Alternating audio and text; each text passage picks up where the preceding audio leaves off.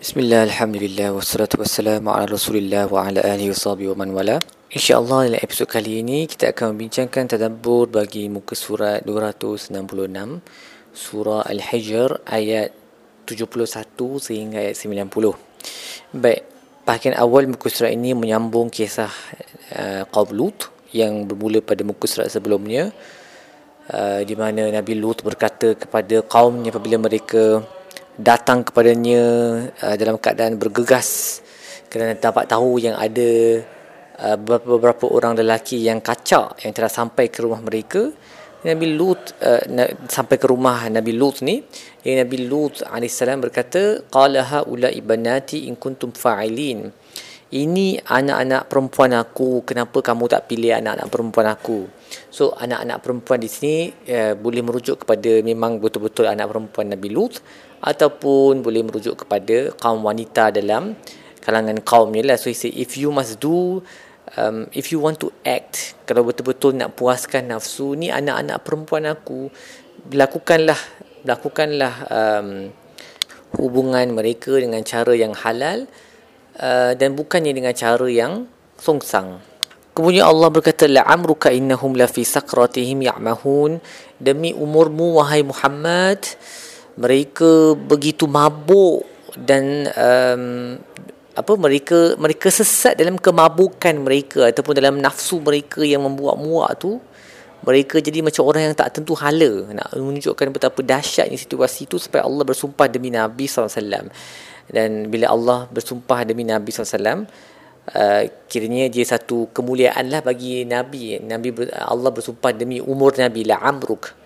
Uh, demi umurmu wahai Muhammad. So satu kemuliaan bagi Nabi SAW uh, dan juga untuk menunjukkan betapa dahsyatnya kemabukan kaum Lut dalam nafsu songsang mereka.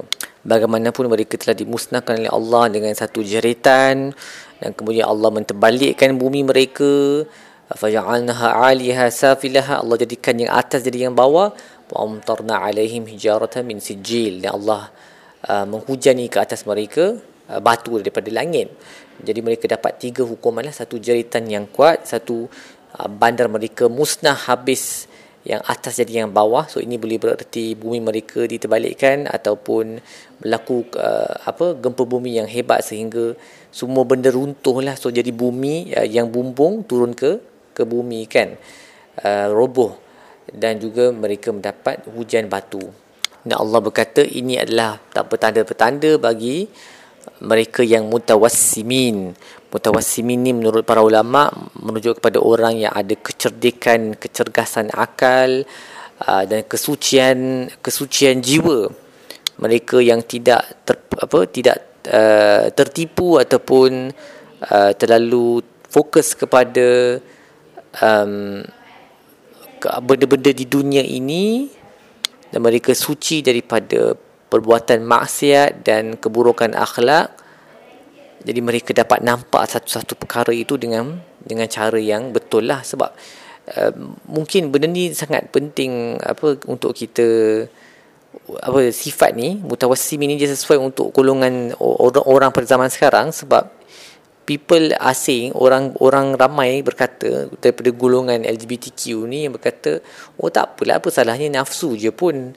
Bukannya dia bukannya dia uh, apa mengganggu orang lain. Dan kalau kita fikir secara logik mungkin ada benar kata mereka itu. Tetapi uh, Allah berkata apa yang berlaku kepada kaum Lut ni kemusnahan mereka menjadi ayat bagi mutawassimin. Mutawassimin ni orang yang um, apa mempunyai karakter traits yang tertentu. Antaranya adalah kejelasan fikir kesucian jiwa. Ha, baru dia boleh nampak bahawa argument bahawa apa yang dilakukan oleh kaum Lut ni ataupun sodomi ni nafsu songsang ni adalah perkara yang normal. Itu adalah satu benda yang langsung uh, tak betul bercanggah dengan uh, keadaan alam yang semula jadi dan akan mendatangkan kemurkaan Allah. Kemudian Allah masuk pula cerita Ashabul Hijr So Ashabul Hijr ni adalah Maaf sebelum masuk kisah Ashabul Hijr Allah masuk dulu kisah Ashabul Aikah. Uh, Pendek saja So Ashabul Aikah ni merujuk kepada penduduk Madian. Mereka juga telah dimusnahkan. Ya Allah berke fantaqamna minhum wa innahuma labi imami mubin. Dan bandar-bandar mereka ni kaum Lut kaum Aikah ni kaum Madian terletak di uh, tempat-tempat yang mana um, orang yang bermusafir daripada utara ke selatan dan sebaliknya boleh nampak uh, kediaman-kediaman mereka yang telah dimusnahkan. So, perkataan imam di sini lebih imam lebih merujuk pada jalan lah. Dia dia kedua-duanya terletak di jalan um, yang terkenal dan menjadi petanda bagi jalan-jalan tersebutlah. It's, it's like a, a landmark ha, macam tu. Kemudian Allah masuk kisah Ashabul Hijr. Ashabul Hijr ni merujuk kepada kaum um, Nabi Saleh iaitu kaum Samud dan surah ni mendapat nama daripada kaum mereka. Allah berkata walaqad kadzdzaba ashabul hijr mursalin. Dan kaum uh, hijr uh, ashabul hijr telah mendustakan para rasul. Dan kita tahu bahawa kaum Samud ni telah dihantar seorang saja rasul iaitu Nabi Saleh. Tetapi seperti yang diterangkan sebelum ni Allah berkata mereka telah mendustakan semua para mursalin semua rasul walaupun mereka hanya dihantar satu rasul kerana sesiapa yang mendustakan satu rasul maka dia telah mendustakan keseluruhan mereka ha. sebab semua mereka datang dengan mesej yang sama Uh, jadi kalau kita dustakan satu rasul sama dengan kita dustakan semua mereka sekali. Dan Allah menyebut bagaimana mereka ni membina um, rumah daripada gunung ganang so mereka banyak pandai to carve homes into the mountains kan. Mereka boleh mengukir rumah di dalam gunung ganang. Tetapi semua tu tak ada apa-apa fungsi. Apabila Allah mahukan mahu musnahkan mereka mereka tetap musnah juga. Uh, dan tiada fama aghnanhum makanu yaksibun. Semua benda yang mereka kerjakan daripada uh, rumah-rumah di dalam uh, bu, dalam gunung ganang seperti kubu semuanya tidak dapat menyelamatkan mereka Kemudian Allah bercakap kepada Nabi SAW pula Allah berkata wa ma khalaqnas samawati wal arda wa ma bainahuma illa bil haqq. Tidaklah kami mencipta langit dan bumi dan apa yang di antaranya melainkan dengan kebenaran. Wa inna sa'ata la'atiyah dan hari kiamat tu pasti akan datang. Fasfahi safhal jamil. Maka overlooklah apa uh, ampunlah mereka dengan dengan keampunan yang yang jamil yang cantik. Safhah ni maksudnya untuk overlook okey lepaskanlah hiraukanlah pedulikanlah mereka seperti itu dengan uh, dengan um, cara yang jamil dengan cara yang cantik so di sini para ulama berbeza pendapat um, Dr. Wabah Zuhaili contohnya menukilkan kan pandangan bahawa ini merujuk kepada sifat um, husnul khuluq maksudnya sifat yang indah uh, jangan terlalu marah dengan perbuatan celaka mereka um, yang suka apa mengejek dan sebagainya so overlook hiraukan pedulikan mereka okey? Manakala Imam Sa'adi pula mendatangkan satu pandangan yang, yang menarik sedikit yang berbeza yang berkata safhal jamil ni merujukkan kepada uh, keampunan uh, yang yang betul pada tempatnya. Sebab safhal uh, uh, um, saf yang uh, bukan jamil apa keampunan yang tak cantik ni adalah keampunan bukan pada tempatnya. Contohnya apabila sepatutnya orang itu diberi hukuman tapi kita ampunkannya. Sebab ada setengah orang uh, khususnya orang yang melampau dan golongan yang zalim mereka tak patut diberikan layanan fasfas safhal jamil ni. They should not be you should not overlook their mistakes uh, kindly because they will repeat it dan tak ada apa-apa manfaat yang boleh memberi manfaat kepada mereka melainkan hukuman yang keras. Jadi in those situasi dalam situasi-situasi tertentu Safhal Jamil ni bila kita apa uh, membalas uh, perbuatan buruk mereka dengan keampunan itu bukan jamil lah. Ha, itu, sebab itu sepatutnya kita balas dengan hukuman. Tapi of course kebanyakan tempat uh, selalunya Safhal Jamil ni applicable lah. Ha, kalau orang buat benda yang tidaklah terlalu melampau tidak merosakkan harta benda ataupun jiwa kita tapi sakat mengejek mengejek dan sebagainya maka overlooking ataupun forgiving itu lebih baik Kemudian Allah berkata walaqad atainaka sab'an minal mathani wal qur'anil azim. Dan aku telah uh, telah kami kurniakan kepada kamu uh, tujuh ayat tujuh uh, uh, yang diulang-ulang dan juga al-Quran al-azim dan um, terdapat uh, riwayat daripada Nabi SAW daripada um, Abi Sa'id Al-Mu'alla yang berkata Nabi SAW telah berkata ayat ni merujuk kepada alhamdulillahirabbil surah al-fatihah yang ada tujuh ayat tu. Ha.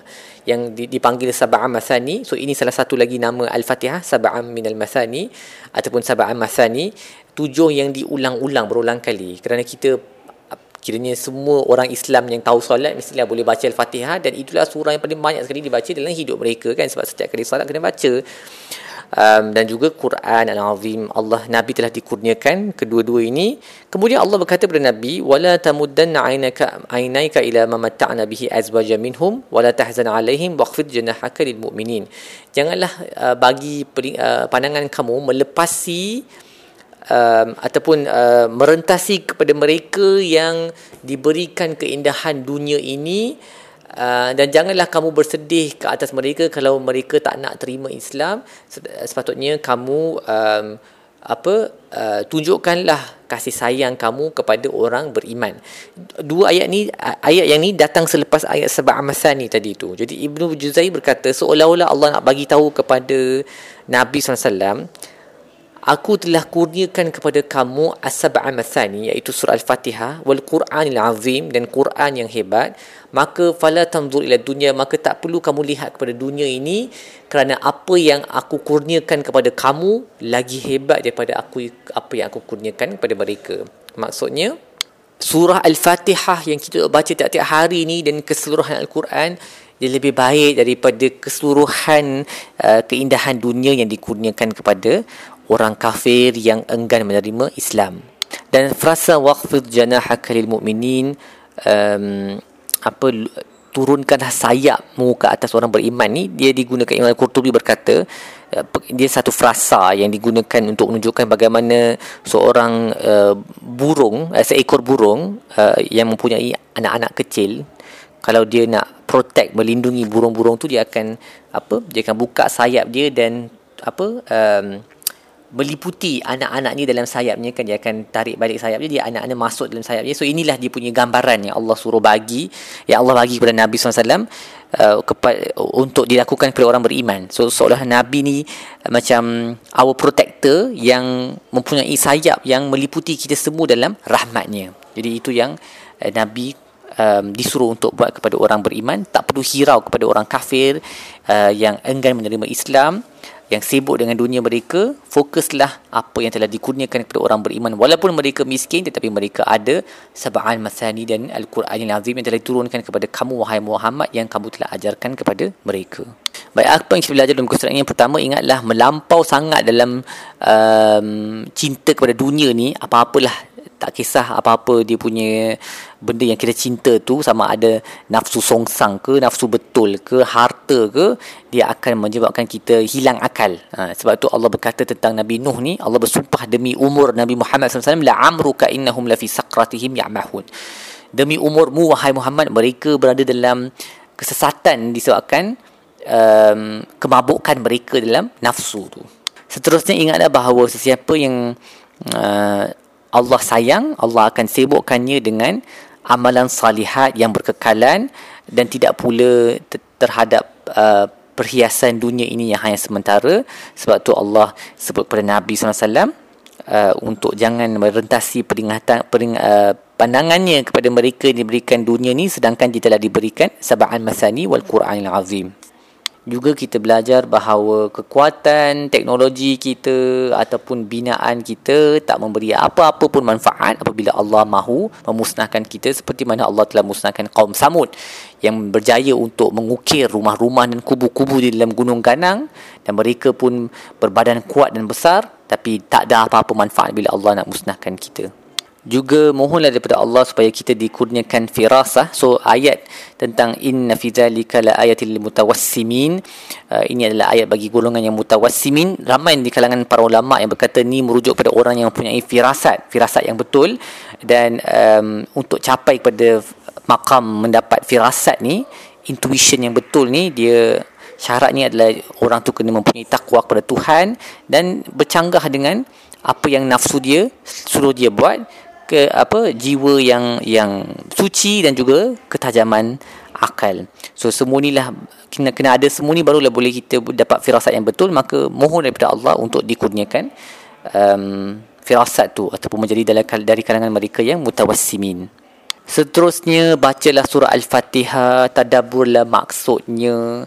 Um, kerana Allah berkata dia lebih dia adalah tujuh ayat yang bersama dengan Al-Quran yang lebih baik lebih baik daripada semua dunia yang diberikan kepada orang-orang yang uh, yang kafir jadi kita memang dah selalu dah baca surah Al-Fatihah dalam solat kan. Amatlah rugi kalau kita tak faham apa yang kita baca tu. Jadi tadabburlah ayat surah Al-Fatihah dan aplikasikanlah um, semua lessons pengajaran dapat yang terdapat dia kandung dalam umur kitab itu di dalam kehidupan kita. Dan akhir sekali berinteraksilah dengan para um, saudara kamu dari kalangan orang Islam um, khususnya mereka yang mempunyai status yang rendah dalam masyarakat seperti golongan uh, apa uh, servants orang gaji ke ataupun pekerja dengan kelembutan seperti mana Allah menyuruh nabi untuk um, meliputi orang beriman dalam sayap kasih sayang. Kita pun sepatutnya berinteraksi seperti itu dengan orang-orang yang berada di bawah tanggungjawab kita Baik, setakat itu sahaja tadabbur kita bagi muka surat ini. InsyaAllah kita akan sambung dengan episod-episod lain. Wassalamualaikum warahmatullahi wabarakatuh. Wa ala alihi wa sallam. Alhamdulillah rabbil alamin.